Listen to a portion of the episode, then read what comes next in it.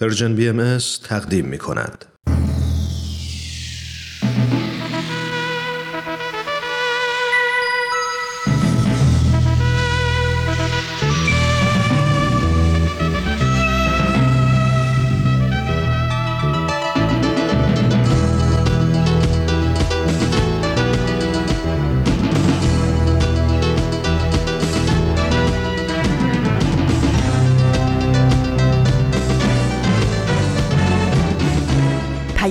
دوست. برنامه ای برای تفاهم و پیوند دلها.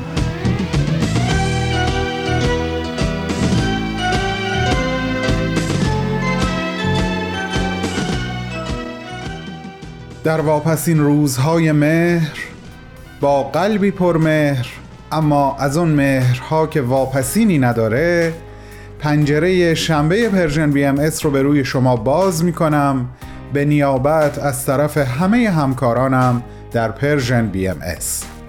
سلام. وقت شما بخیر. بهمن یزدانی هستم و امروز 24 امین روز متعلق به مهر ماه از سال 1400 خورشیدی هست که برابر شده با 16 امین روز از اکتبر 2021 میلادی.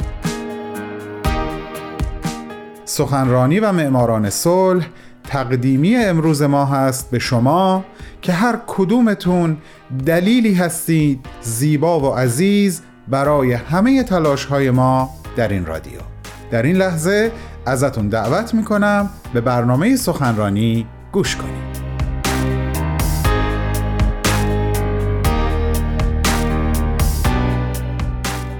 شنوندگان و علاقمندان سخنرانی درود بر شما. به برنامه خودتون خوش اومدین. حتما به خاطر دارید که هفته قبل ما اولین قسمت از گزیده های یک سخنرانی توسط آقای دکتر فریدون وهمن با عنوان عبدالبها فرزند ایران رو برای شما پخش کردیم. این سخنرانی در سپتامبر 2021 در سی و یکمین کنفرانس انجمن دوستداران فرهنگ ایرانی ایراد شده. آقای دکتر وحمن استاد بازنشسته دانشگاه کوپنهاگ در رشته زبانشناسی ایران هستند. امروز در خدمت شما هستیم با پخش دومین و در واقع آخرین قسمت از این سخنرانی. به اتفاق گوش می‌کنیم.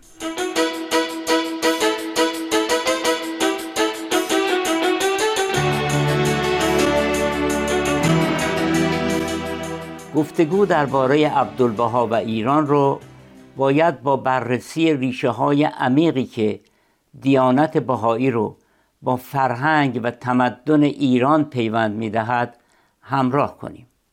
این دین رویده و بالیده در خاک ایران است و طبعا از فرهنگ و تمدن کهن ایران بهرهور می باشد البته تأکید بر ریشه های فرهنگ ایران در آین بهایی کمنگاشتن تأثیراتی که فرهنگ اسلامی و عرفانی ایران بر اون داشته نیست بلکه سند دیگری است بر اصالت این آین و ما را به یک نکته دقیق واقف می‌کنه و اون اینکه دین بهایی فقط یک تحول دینی در تاریخ ادیان نیست بلکه اوج بلوغ قرنها نشیب و فراز فرهنگی دستاوردهای تمدنی و فکری در ایران زمین است. فرهنگی که از زردشت تا امروز ادامه یافته. به سبب این دین میلیون ها مردم جهان که امروزه خود را بهایی میدارند به ایران که زادگاه این آین است عشق میورزند. عشق و احترامی که با روح ایران در ارتباطه و نه با سیاست ایران با دولت ایران یا نشیب و فرازهای تاریخ ایران که به هیچ وجه اون عشق و محبت و احترام رو خدشدار نمی‌کنه.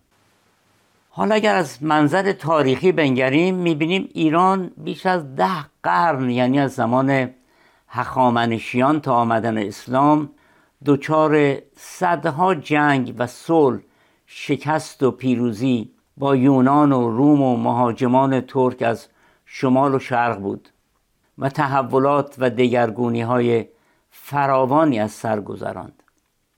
فتح ایران به دست اعراب برای این کشور آسایش و آرامشی به دنبال نداشت بلکه قرنهای بعدی شاهد درگیری های سیاسی و دینی شدیدتری شدیم.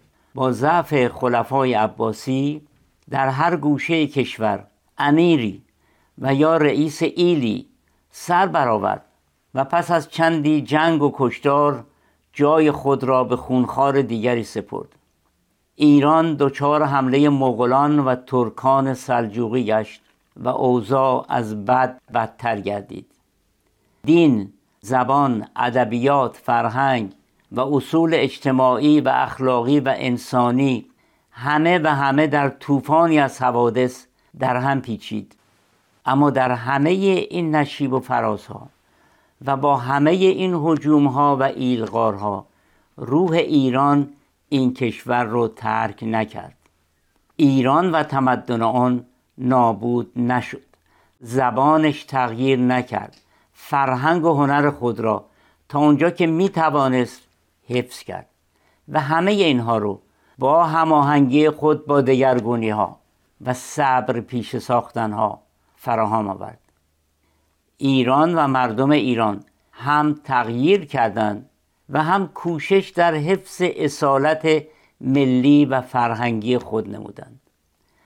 آنچه ایران رو از همه وقایع پرآشوب نجات داد فرهنگ ایران و معنویت و اصالت و روان ایران بود. مولانا جلال الدین رومی با کتاب مصنوی خود عرفان و معنویت ایران را در مقابل خشونت مغولان نومسلمان بر سر دست گرفت و مفاهیم والایی به اخلاقیات این فرهنگ افزود. در اوج تسلط ترکان غزنوی فردوسی شاهنامه را آفرید که در آن ایران نه تنها مرزهای تاریخی خود را باز یافت بلکه تاریخ اساتیری ما نیز جان تازه گرفت. و شاعری محبوب چون حافظ خلق شد که زبان حال مردم باشد و از زمانه خود بگوید. خبر بلبل این باغ بپرسید ز من ناله ای میشنوم که از قفسی می آید. و بعد مردم را به صبر دعوت کند و مژده دهد که مسیحا نفسی می آید زده انفالی و فریاد رسی می آید. چنین بود که ایران توانست به مدد فرهنگ و ایرانیت در برابر این همه حوادث ویرانگر خودش را زنده نگاه دارد. اما این تحولات روی دیگری نیز داشت. قرنها درگیر طوفان حوادث بودن و با جزرومتهای تاریخ بالا و پایین رفتن به تدریج بنیه معنوی ایران رو به تحلیل برد. کمتر کشوری مانند ایران. این همه خونریزی کشتار تاراج مداوم به خود دیده. کمتر کشوری این همه جنگ های فرقه‌ای و مذهبی شاهد بوده. اگر حجوم قوم بیگانه نبود خودی ها به جان هم می افتادن.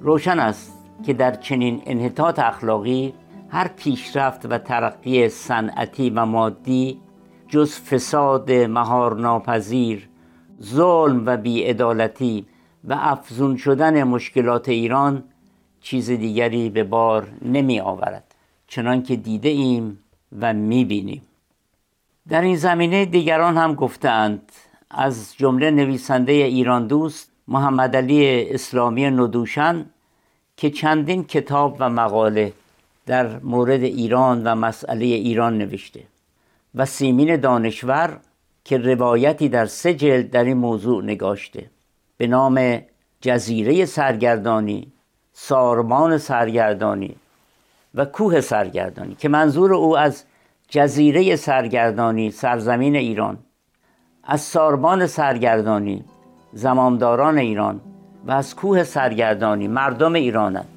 که هنوز به مدد فرهنگ خود چون کوه سر پا ایستادند.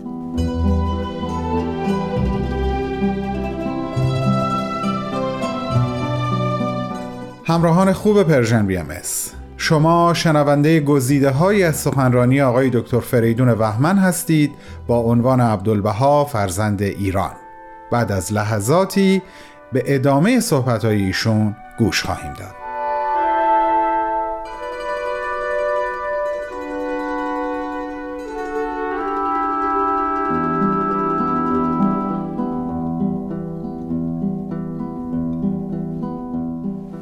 هر ایرانی که قلبش در عشق به میهن میتپد با پرسشی روبروست که متاسفانه پاسخی برای آن نمییابد. این پرسش که چگونه ایران می‌تواند از زنجیری که حوادث ایام به دست و پایش بسته خود را رها سازد. از دهه ها پیش از نهضت مشروطیت تا امروز تلاش های فراوانی برای ترقی ایران آغاز شد و چنان که تاریخ شاهد است هیچ کدام راه به جایی نبرد. نه آراء و افکار وام گرفته از غرب و نه وصل پینه های اعتقادات سنتی و تفسیر و تعبیرهای روشنفکران دینی و نه انقلابی بنیان برانداز هیچ یک نتوانست راهی برای نجات ایران ارائه دارد.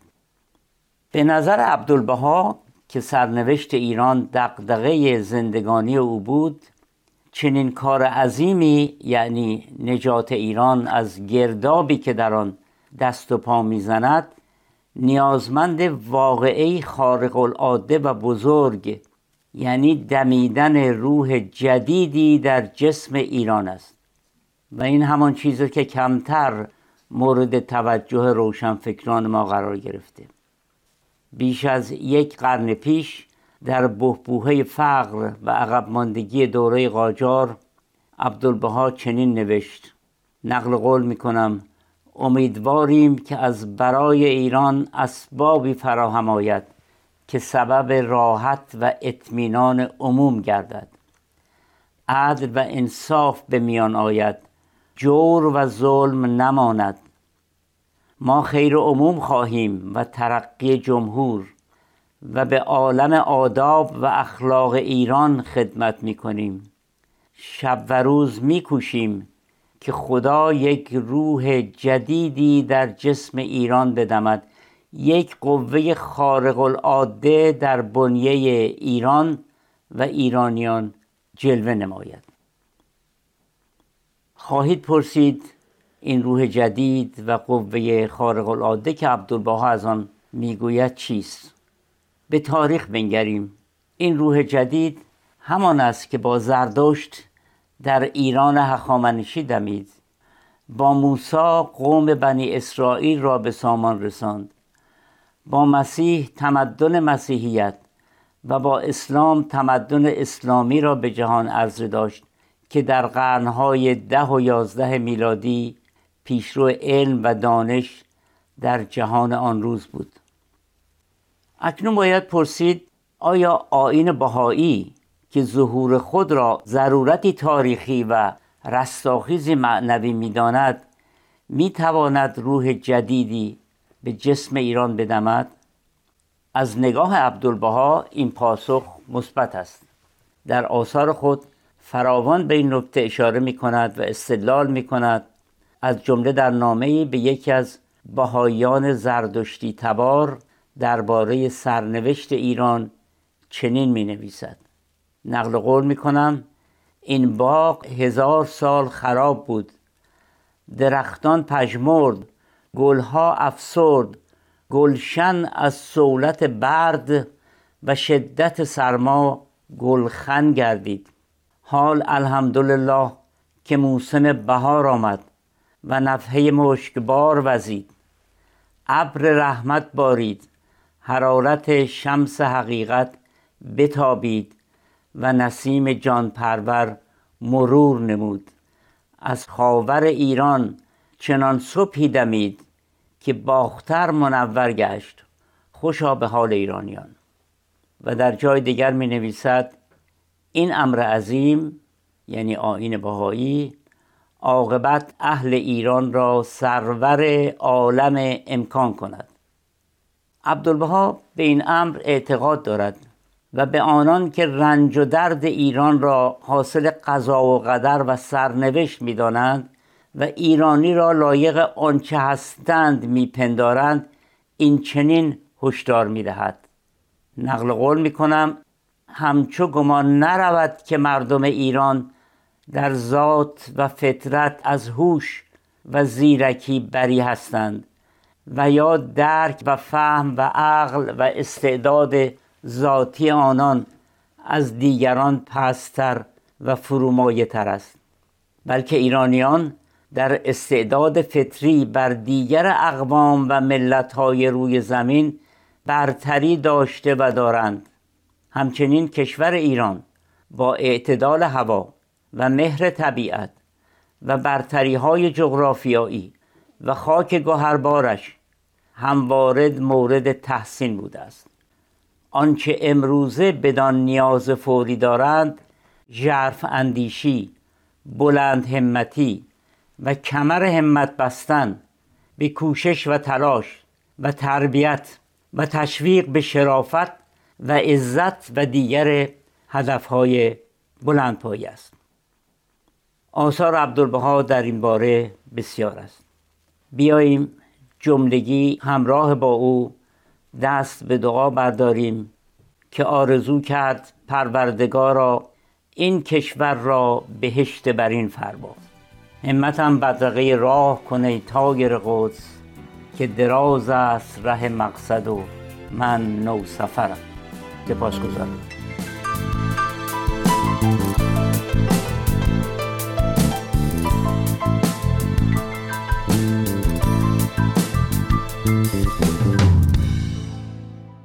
دوستان و شنوندگان عزیز امیدم این هست که از صحبتهای آقای دکتر وحمن هم لذت و هم بهره برده باشیم. این دومین و آخرین قسمت از این سخنرانی بود. هفته آینده با یک سخنرانی دیگه با شما خواهیم بود.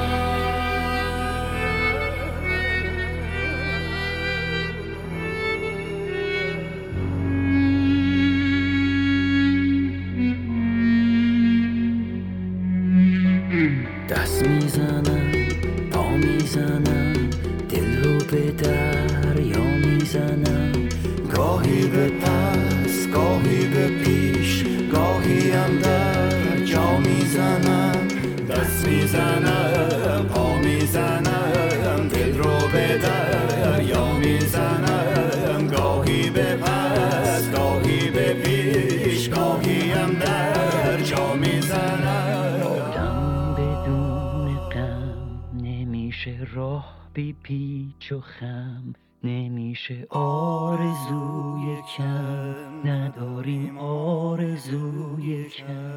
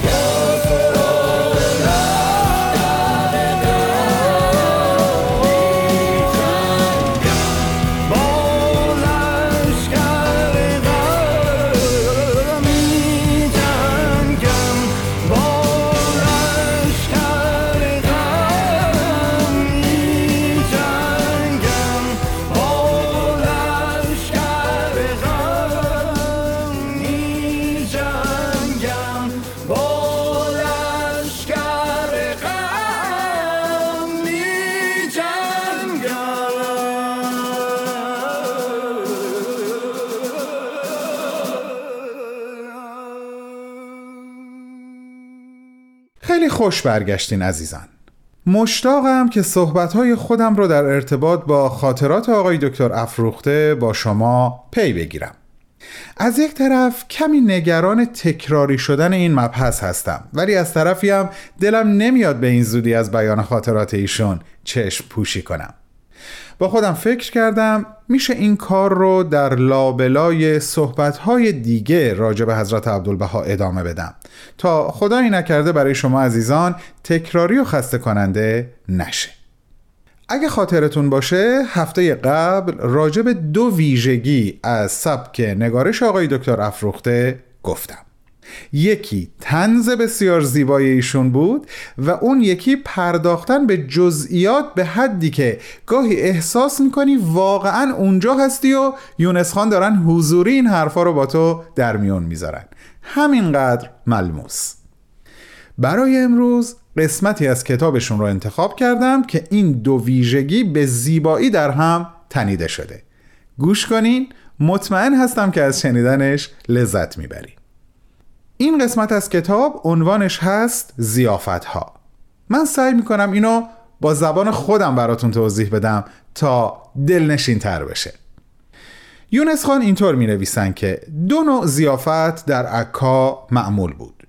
یکی یه زیافت عمومی بود که برای همه مؤمنین یا در باغ رزوان یا بهجید تشکیل می شد اما یکی زیافت خصوصی بود که مختص مسافرین بود و در منزل حضرت عبدالبها برگزار می شد در زیافت عمومی فقط یه نوع غذا سرو می شد مثل کباب چینی یا دیک کباب و تدارکش هم کاملا به دستور حضرت عبدالبها بود ولی سر سفره فقط برای سرکشی یا احوالپرسی دو دقیقه تشریف می آوردن و بعد می رفتن.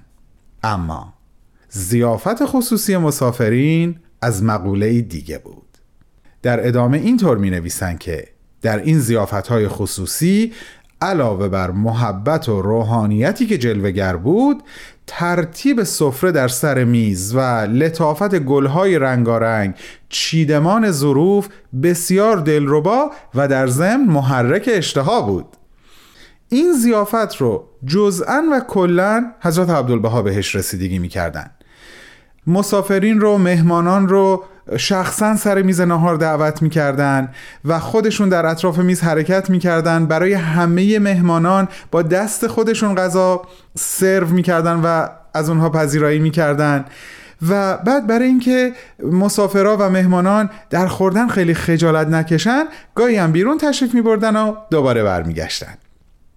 یونس خان اینطور می نویسن که وقتی برای اولین بار بر سر این سفره و در چنین زیافتی حاضر شدم دیدم که اونجا غذاها بسیار متنوع ولی همه به سبک ایرانی طبخ شده ولی چیدمان میز به سبک اروپایی هست.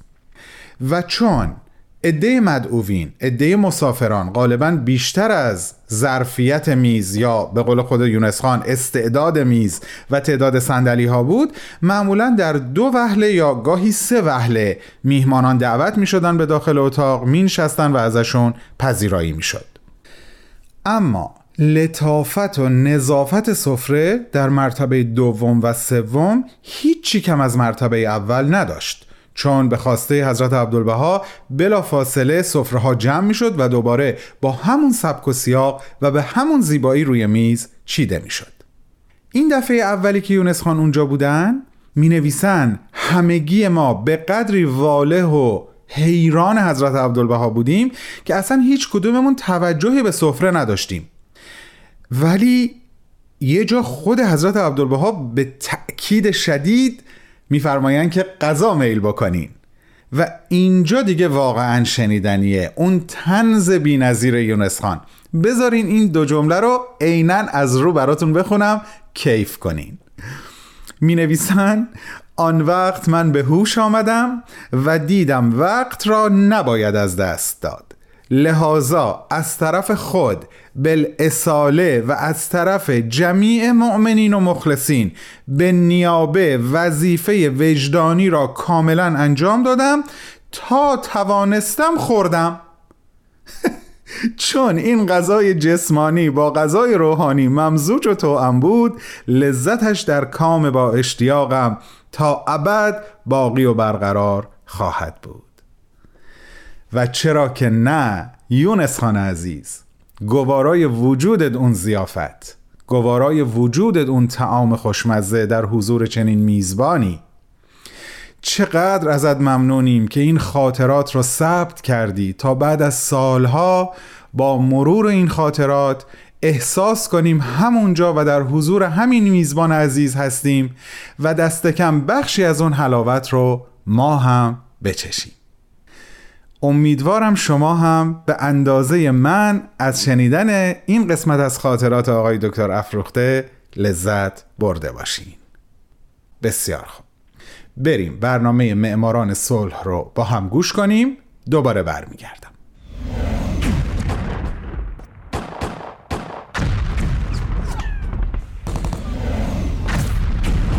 معماران صلح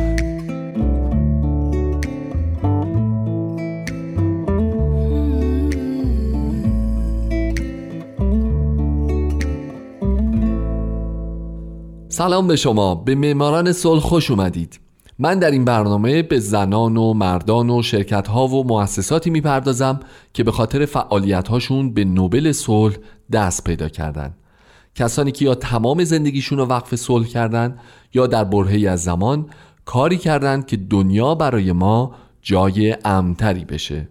من هومن عبدی از شما می‌خوام که به معماران صلح شماره 35 گوش بدید.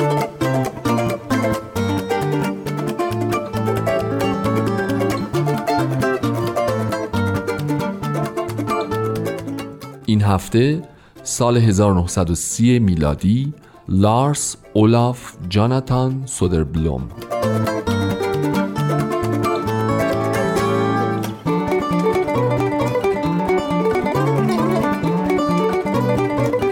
در دهه 1920 میلادی به غیر از سالهای 23, 24 و 28 که به کسی جایزه نوبل صلح ندادند تو بقیه سالا این جایزه به برندگان اهدا شده. مجموعاً ده نفر تو این دهه این جایزه رو به خاطر فعالیت های بشر دوستانه و صلح طلبانشون به خودشون اختصاص دادن. اما اولین نفری که در دهه 1930 میلادی جایزه نوبل صلح رو می‌بره پدر لارس اولاف جاناتان سودربلومه کشیش سوئدی. او در 15 ژانویه 1866 در تورونو سوئد متولد شد و در حالی که فقط 65 سالش بود در 12 جولای 1931 در اوپسالای همین کشور درگذشت. در سال 1930 کمیته نروژی نوبل جایزه رو به خاطر فعالیت‌ها و تلاش برای مشارکت دادن کلیساها در صلح و اتحاد جهانی به او اهدا کرد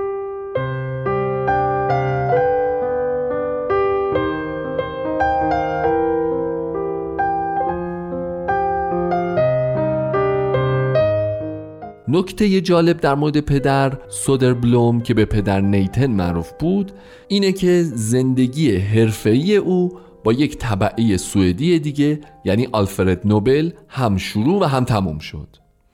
درست یه مدت خیلی کوتاه بعد از اینکه پدر نیتن وارد فعالیت های اجتماعی شد در سال 1897 جهت شرکت در مراسم یادبود آلفرد نوبل به سن رمو رفت و در سال 1930 یه سال قبل از مرگش برای دریافت جایزه نوبل صلح به اسلو فراخونده شد. اما در مورد زندگی شخصیش دوازده ثانیه صبر کنید به اونم اشاره می‌کنم.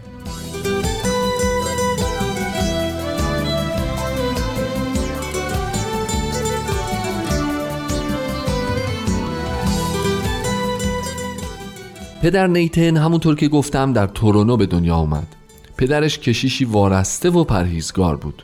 جوناس سودر بلوم مادرش هم سوفیا بلوم سودر بلوم بود که یکی از نیاکانش هم یک اسقف اسلوی بوده نیتن بعد از به پایان رسیدن تحصیلات مقدماتیش رفت به دانشگاه اوپسالا برای تحصیل و به خاطر اهداف فکریش، جاذبه شخصیش، سرزندگی و انرژی بسیار زیاد و استعدادش در سخنوری خیلی زود مورد احترام همه قرار گرفت.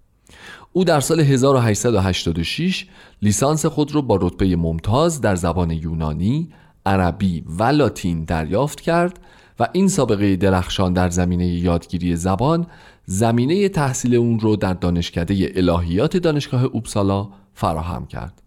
پس شش سال بعد رو به مطالعات گسترده در رشته الهیات و تاریخ ادیان ادامه داد.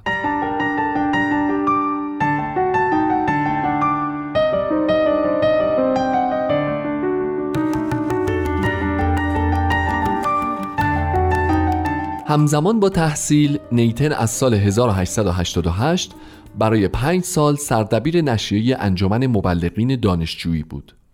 وقتی در سال 1890 در کنفرانس دانشجویان مسیحی در نیو انگلند شرکت کرد بعد از شنیدن سخنرانی یک کشیش یه جورایی راه و هدف آیندهش براش روشن شد. او بعد از شرکت در این سخنرانی در دفتر خاطراتش می نویسه خداوندا به من فروتنی و حکمت عطا کن تا در راه تحقق هدف بزرگ اتحاد کلیسای تو خدمت کنم.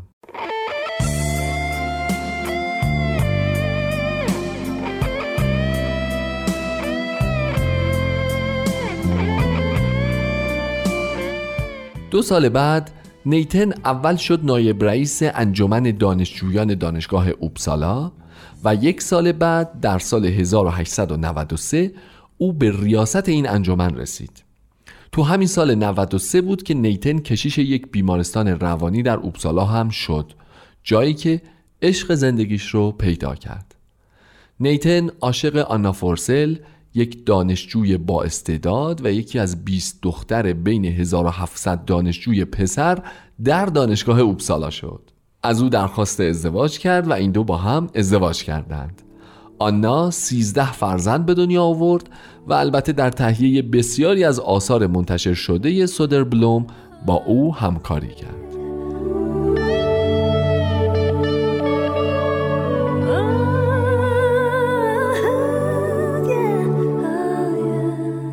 در سال 1894 سودربلوم به دعوت کلیسای سوئدی در پاریس به اونجا رفت و هفت سال بعد رو در اونجا موعظه کرد. آدمای خیلی مهمی می‌رفتن به کلیساش و به موعظه هاش گوش می‌دادن. مثل خیلی از سیاستمدارا، دیپلمات‌ها، بازرگانا و کسایی مثل آلفرد نوبل و آگوست استریندبرگ. آلفرد نوبل رو که می‌شناسین اما اگه استریندبرگ رو نمی‌شناسین خوبه که بدونین اون نویسنده پرکار سوئدی بوده که در کنار هنری کیپسن و هانس کریستیان اندرسن از مهمترین و تأثیرگذارترین نویسندگان اسکاندیناویه. او همچنین یکی از بنیانگذاران تئاتر مدرن و تو سوئد به عنوان شکسپیر معروفه. اما تو این هفت سال پدر نیتن فقط مشغول به موعظه کردن نبود. او تابستونا می‌رفته به شهر کاله و مشغول تحقیق و پژوهش می شده و البته به عنوان کشیش در خدمت دریاداران سوئدی منطقه هم بوده.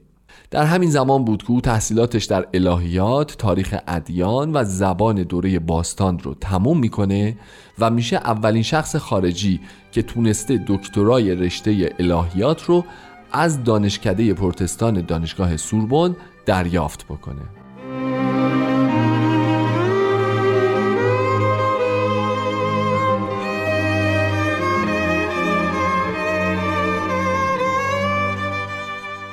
دوران زندگی در فرانسه و پاریس برای لارس اولاف جاناتان سودربلوم معروف به پدر نیتن برنده جایزه نوبل صلح در سال 1930 دوران بسیار پرباری بود. چارلز جی کورتیس که زندگی نامه او رو نوشته معتقده این دوران و فعالیت های اجتماعی که او در این زمان به اونها مشغول بوده دیدگاه جهانبینی بهش میده و اعتقادات الهی اون رو محکمتر می‌کنه. بعد از اینکه پدر نیتن از کلیسای سوئدی های پاریس میاد بیرون میره و یک کرسی در دانشکده الهیات دانشگاه اوپسالا می‌گیره و این کرسی رو تا سال 1914 حفظ می‌کنه. ضمن اینکه به طور همزمان بین سالهای 1912 تا 14 هم یک کرسی تو دانشگاه لایپزیگ می‌گیره و اونجا هم به تدریس مشغول میشه. پدر نیتن تو این 13 14 سال کارهای دیگه ای هم کرد. از جمله کتابای زیادی نوشت در زمینه تاریخ ادیان، روانشناسی دینی و فلسفه دینی. همچنین او تو این دوران تونست نوعی احیای مذهب رو در سوئد رهبری کنه و به حوزه های دینی قدر و اعتبار بده. اینا باعث شد که در سال 1914 او بشه اسقف اعظم اوپسالا و البته کمی بعد بشه کشیش ارشد کلیسای سوئد. از این زمان تا آخر زندگیش پدر نیتن به اموری مثل نظارت بر انجام وظیفه رؤسای تشکیلات کلیساها بازدید از کلیساهای سراسر کشور جمعآوری پول برای بازگشایی کلیساهای قدیمی و ساخت کلیساهای جدید احیای مراسم قدیمی کلیسایی اداره کنفرانس ها و ارائه مشاوره به مدیریت دانشگاه اوپسالا مشغول بود و ضمنا در تمام طول این دوران به انجام تحقیقات و نوشتن کتاب هم می پرداخت.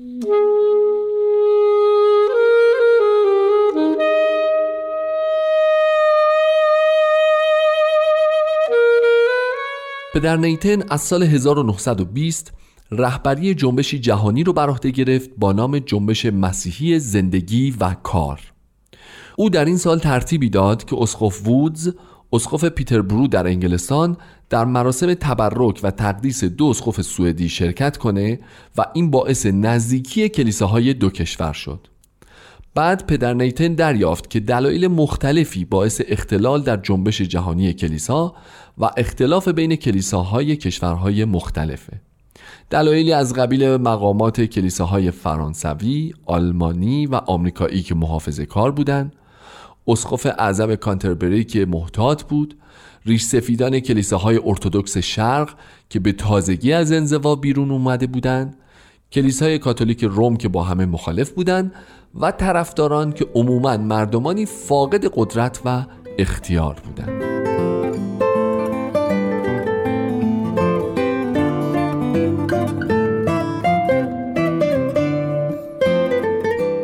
اما از اونجایی که پدر نیتن مردی قدرتمند و با نفوذ بود کنفرانسی رو ترتیب داد در سال 1925 در استکهلم که مسیحیان کلیسای انگلستان، پروتستان و ارتودکس رو دور هم جمع کرد.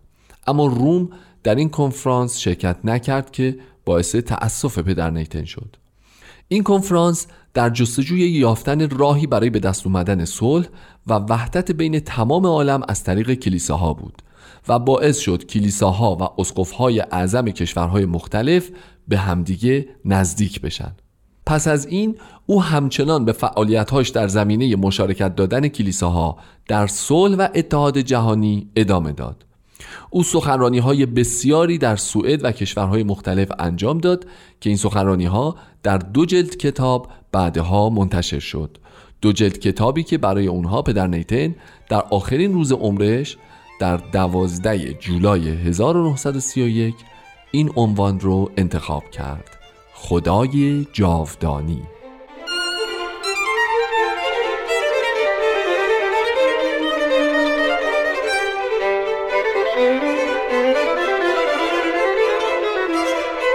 خب دوستان نازنین این بود معماران صلح شماره 35 من هومن عبدی هستم. و امیدوارم شمایی که الان یکی از شنونده های برنامه من هستید در آینده یکی از برندگان جایزه نوبل صلح باشید. شاد باشید و خدا نگهدار.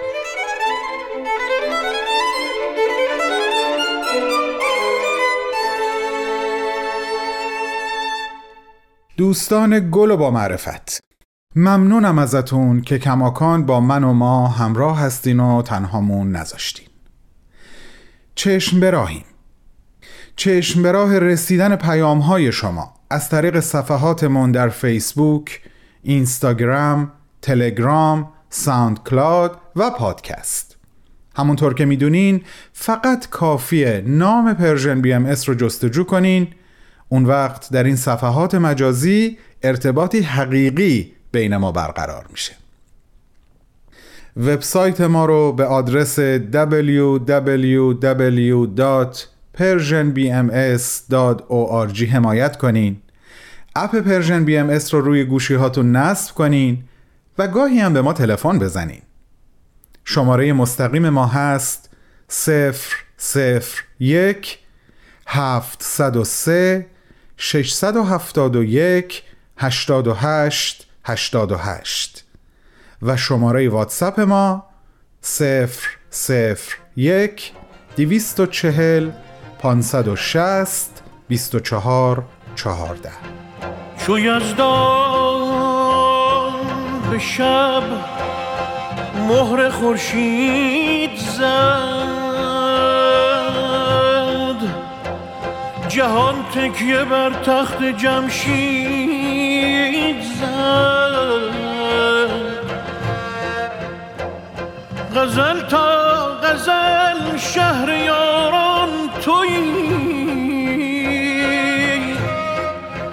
سفرنامه شهریاران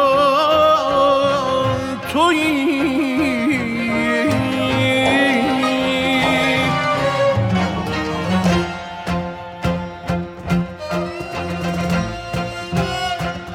من ریشه پیدا می کنم در خاک طوفان خورده شب را به رویا می‌برد نارنج باران خورده.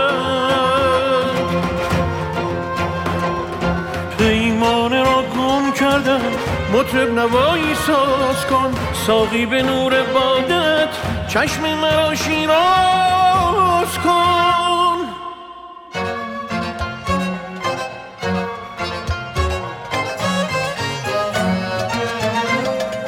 با نامت از روز ازل شیراز بست آواز من. ای پای تخت عاشقان شیراز من شیراز من.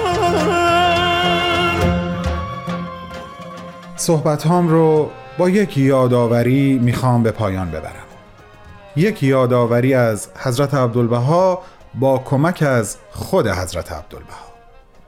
عبارتی در آخر یکی از الواح ایشون هست که به خودم و شما یادآوریش می‌کنم.